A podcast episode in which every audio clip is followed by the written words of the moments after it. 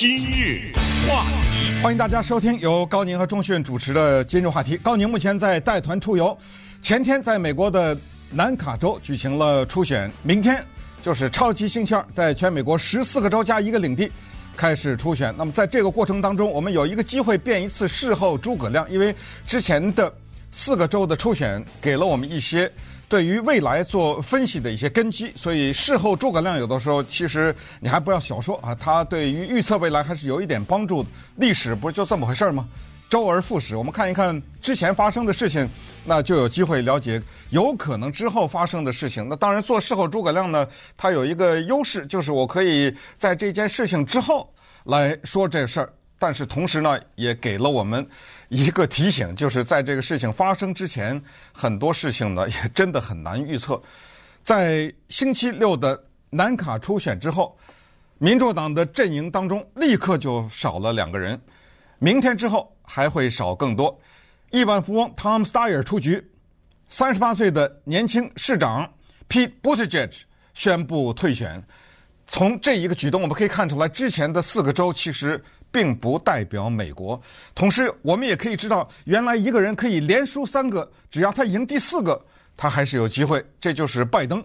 哎，所以这个过程特别的有趣，也是给我们提供一个难得的学习的机会。看到美国政治是如此的现实，鲜血淋淋啊，如此的令人唏嘘，起伏如此之大。有些人看着是如日中天。但是瞬即消失，P. Buttigieg 的消失给超级星期二带来很大的困扰。你知道为什么吗？因为他的名字印在很多州的选票上，我们加州也是啊，他也印在上面。而且你知道，很多人都已经投了，光我自己我就认识一些人投了他，都寄出去了，废了这张票。呃，这就是美国的政治。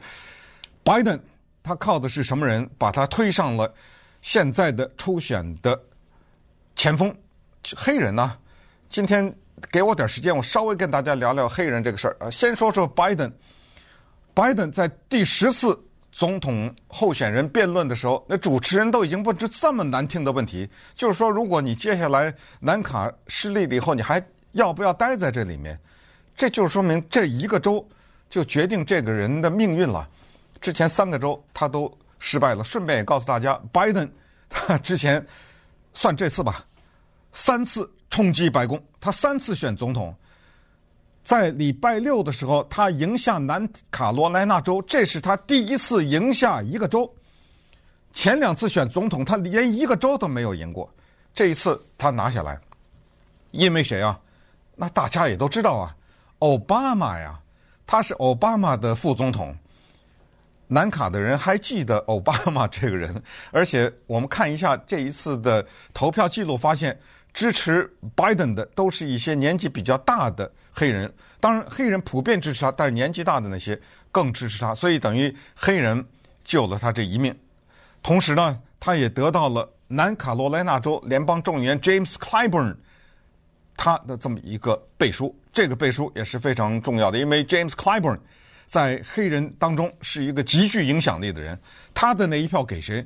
对整体的黑人是有帮助的，所以黑人在南卡州救了他一命，这一命救得不得了，因为他在南卡州的获胜不是小胜，不是中胜，而是大胜，把其他的几个人打的是鼻青脸肿，尤其是 Sanders。你想想，，Biden 在南卡州狂扫了百分之四十八的黑人的支持，然后接下来 Sanders 只有很惨的百分之十四左右。这个差距是非常之大的，所以拜登的竞选呢，有有了活力，但是这个活力也有它的代价，它的代价是，拜登他知道，如果他南卡失利的话，几乎没有什么可能性了，因为什么？明天的超级星期二民调早就做出来了，是桑德斯远远的领先的这么一个情况，所以他做了一件什么事情呢？他把他所有的精力和所有的钱。都花在了南卡州这个州，以至于在礼拜六之后，他已经，咱也不敢说身无分文啊，这是开玩笑。但是他呢，已经几乎是弹尽粮绝。我给你举一个例子，你就知道，接下来就是明天，在十四个州和一个领地的超级星期二选举，加州选举人票最多，加州的影响力最大，成败与否必看加州四百五十五票呢。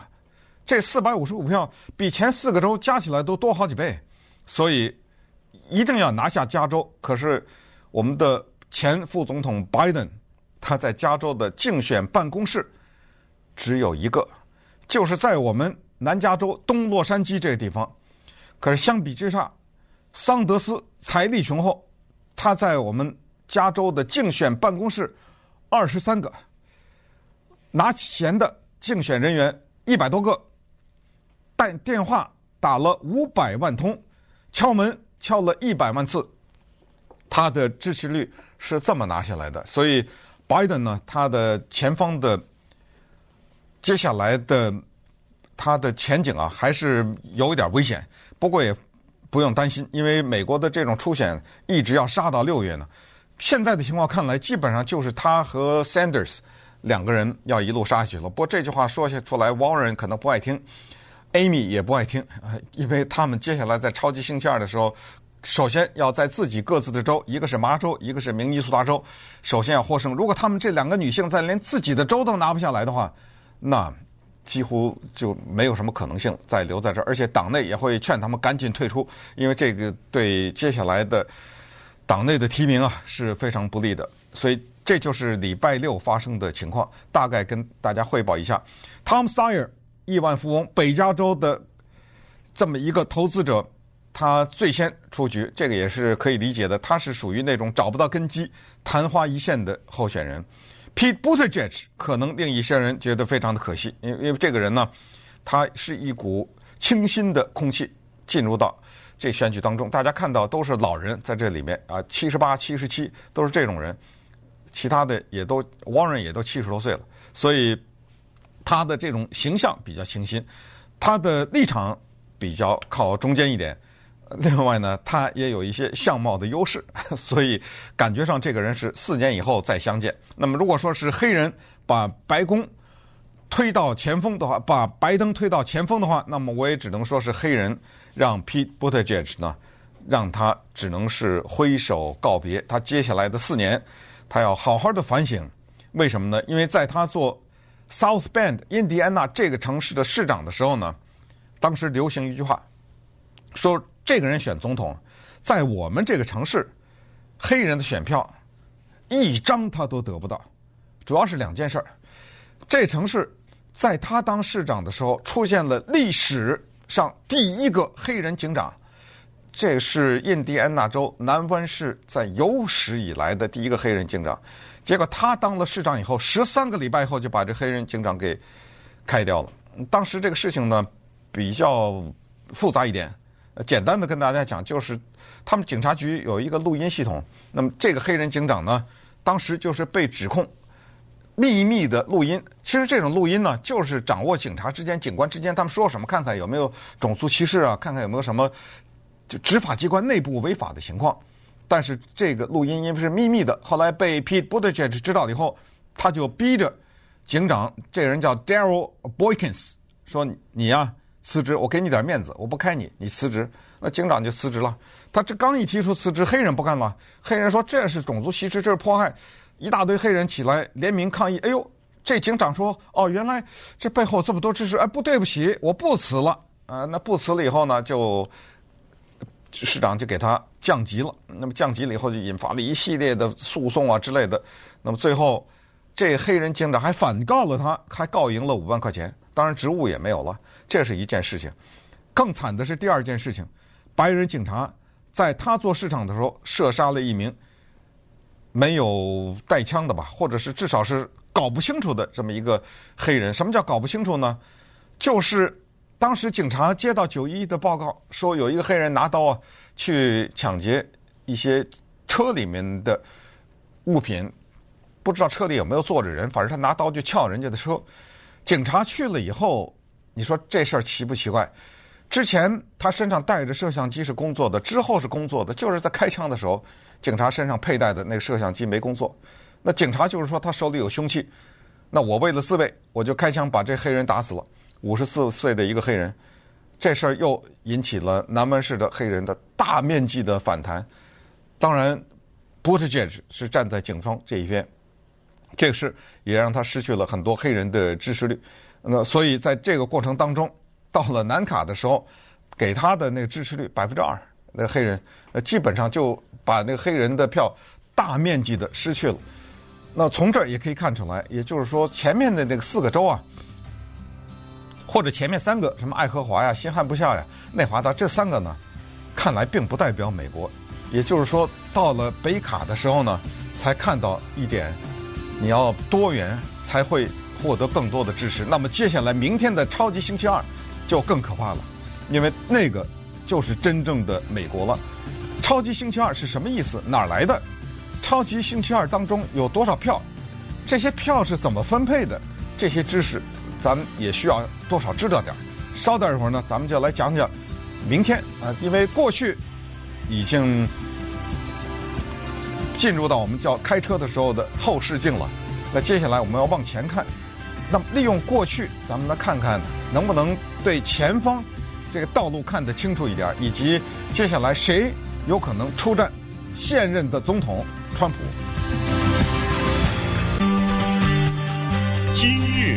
话题，一九八四年的时候，美国民主党推出来了一个总统候选人，这人名字叫做 Water Mondale。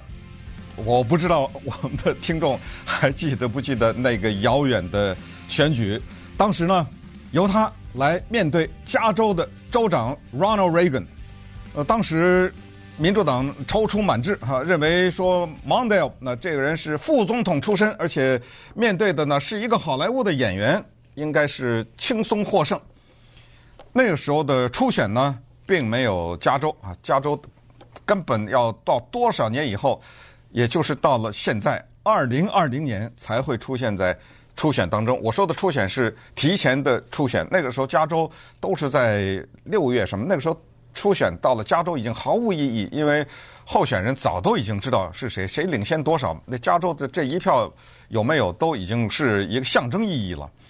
所以那时候呢，Water Mondale 的出局，改变了民主党的一个问题，改变了民主党一个什么问题呢？就是蒙代尔这人呢，是一个比较左的人。当然，左右这种东西也比较相对，但是 Ronald Reagan 总统呢，他是代表着党内比较右的，而且他在选举的时候，同时不遗余力的要用引用圣经啊、上帝啊等等，用这种姿态出现，是大量的吸收美国比较保守的那些人。结果大家也都知道了，那一次的选举，Reagan 不是获胜，是碾压。他把 Mondale 碾得叫体无完肤啊！那一次的排山倒海式的胜利，给了民主党敲了一个警钟。他们反省了一下，觉得我们这初选呢有点问题。为什么呢？因为初选如果都集中在那几个州，那几个州不太代表美国，他会制造一个错觉。那几个州选出来的这个人，一拿到全国的版图上面，吃不住啊，因为。一开始初选的时候的那几个州，他已经把这人给定了以后，后来出来的州，像加州啊什么这些，或者一些美国南方的州，他影响影响力不大。所以这个时候呢，美国南方的民主党他们的阵营就说这样：以后为了让我们的党出来一个人，在比较早的时候呢，他比较代表更多数的人，让我们南方的一些州先进来初选。所以南卡呀什么这些州。他要出声，他觉得在前期的时候，我的这一票要有影响力，所以民主党那个时候做了一些修改，在什么二三月的时候，就是比较早的时候呢，就让南方的一些州也加入进来，尤其是进入到三月以后，为什么？因为二月份那四个州啊是比较神圣的，因为这是美国历史上我们叫做尊重潜力，也就是不要抢人家的风头。因为那四个州还是有一定的指标，其他的那些州呢说没问题，我不抢那四个州的风头，呃，就是爱荷华、新罕布夏、内华达、南卡，我不抢他风头。但是咱三月初总可以吧？咱三月就说第一个礼拜二咱来，啊所以那个时候呢，为了回避叫做蒙代尔现象，要推出一个比较靠中间的人，他们就把一些州的初选提前了。历史呢，有的时候就是这么跟你开玩笑。本来以为这样的话会在提名的时候找一个比较中间一点的，或者是嗯对对方的竞争力比较大的这么人。后来没想到这个提前了以后推出来一个人，这个人如果你还记得的话，那你一定是老美国，他叫 Michael Dukakis，这个人出来竞选，但是结果大家也知道了，Dukakis，我不知道他是姐姐还是他的妹妹哈，那一年得了奥斯卡奖，他的姐姐还是妹妹呢被人记住了，Doukas 基本上现在已经没有什么人记住了，所以。初选就是这么回事儿，美国的政治也是这么回事儿。有的时候就是让我们在观察的过程当中呢，看到一些有趣的东西，然后对这个国家多一些了解，于是就说出了接下来明天的超级星期二的这个选举。加州二零二二年第一次出现，我告诉你，加州这一票是多么的至关重要。初选它不是选人头，也就是说，所谓的大众的那个票。他初选呢，他是有选举人票的，选举人票，这个我一说都有一点不寒而栗，因为我觉得刚刚好像讲过，在二零一六年的时候选举的时候，我们讲过什么叫超级选举人呐、选举人票是怎么回事啊，以及美国的 Electoral College 啊，什么选举的委员会是怎么回事啊，等等，或者说叫选举学院等等，没想到这么快又在讲这个超级选举人这四个字。它是怎么回事呢？就是全美国呢，民主党的这个选举人票，有的时候有些出入了，差不多四不到四千票吧，有的时候是四千出头一点，就看你怎么计算。怎么说怎么计算呢？是这样的，这些选举人票呢，四千多票啊，他先要减掉七百多票，这七百多票是什么票呢？是叫超级选举人。什么人是超级选举人呢？比如你是一个民主党的州长。比如说你是一个民主党的众议员、民主党的参议员，比如说你是民主党的一个前总统、前副总统，或者你是一个民主党的民选官员，这些人呢，他手里拿一些票，这些票叫做超级选举人票，他们决定，比如说这七百多票，到时候投给谁。除此之外，剩下的那三千九百多票呢，是每一个州分配的。比如说加州，为什么这一次加州的影响力这么大？加州有四百五十五票，这一个州是根据你们这个州的人口啊，以及民主党在这个州的影响力等等，它是有一个计算法，计算出来给你们加利福尼亚州拿走了四百五十五票，所以加州这四百五十五票是全美国最多的。接下来在这三千九百多票当中，谁能拿下一九九一？也就是哪一个候选人能拿下一千九百九十一票，那这个就是出局了，因为这就超过半数了。刚才讲，总共就三千九百来票，你拿到一千九百九十一，那其他人全退出去，那没办法，你全拿到了嘛，对不对？我再不喜欢你，你也出局啊。这个数据是非常。说明问题，你再不喜欢你，你也能出来，对不对？好，那你现在明白这个道理，我就告诉大家怎么算的。加州的人口啊，什么乱七八糟加起来呢，怎么才四百五十五啊？是的，再说一次，他这种初选呢，他是选的是选举人票，不是大众的投票。然后等到真正的大选的时候，选举人票也是发挥至关重要作用。这就是川普总统为什么在落后三百多万票的情况之下还能当总统。那这个事情，我想大家也都知道。那么在这种情况之下，我们看一看谁有可能胜出。目前的民调，桑德斯领先。我们看看加州这四百五十五票是怎么回事？这四百五十五票，呃，这对不起，是四百一十五票啊。在这四百一十五票当中呢，有一百四十四票是这么分的：一个候选人在这儿，你的支持率必须得超过百分之十五。才能分这一百四十四，他把它分到不同的选区去，四百一十五减掉一百四十四，所剩下的那个三百来票呢，呃，还不到三百票，这些票呢是根据你在不同的选区的支持率，你能多多少少能分一点，你可能这儿分十票，那儿分三十票，每一个人都能分一点啊，他不是胜者全拿，但是这一百四十四呢，有一个说法。你必须支持率在百分之十五之上。现在的民调只有一个人在百分之十五之上，他就是桑德斯。不管是拜登也好，还是沃伦也好，他们有点接近，但是在加州都没有达百分之十五。这个意味着什么呢？这就意味着桑德斯会把这一百四十四票全拿，这一百四十四就不平均分配了。你谁到了百分之十五以后，你才有资格去分。可是因为那些人没到，那大家只能去争抢剩下那个两百多票。可是现在的民调呢？有一个分析看出来是，桑德斯不无可能在加州扫下来三百五十票。那么，如果他把加州的三百五十票扫下来的话，那么这样的话，其他的候选人就望尘莫及了。所以，桑德斯呢，现在要拼命的跟拜登在加州拉开一场决战。那桑德斯是这个姿态，拜登怎么办呢？刚才跟大家讲过了，他在加州只剩下一个办公室了，钱也花得差不多了，他有办法，他就把力量呢用在打另外的一些黑人比较多的那些州。我们说了，在明天的选举是十四个州呢，加萨摩亚美国的领地加一个领地，所以他用那些州呢冲一个东西，就是。我知道我可能总的票数打不过你，但是我要活下来，我要有一定的票数让我一直撑到六月，或者哪怕是五四月、五月，我要撑下来，然后再在其他的地方的出险当中一点一点的去挽回失地，这就是现在目前的这么一种战略。那有人说了，那其他那几个人呢？呃，那两个女的呢？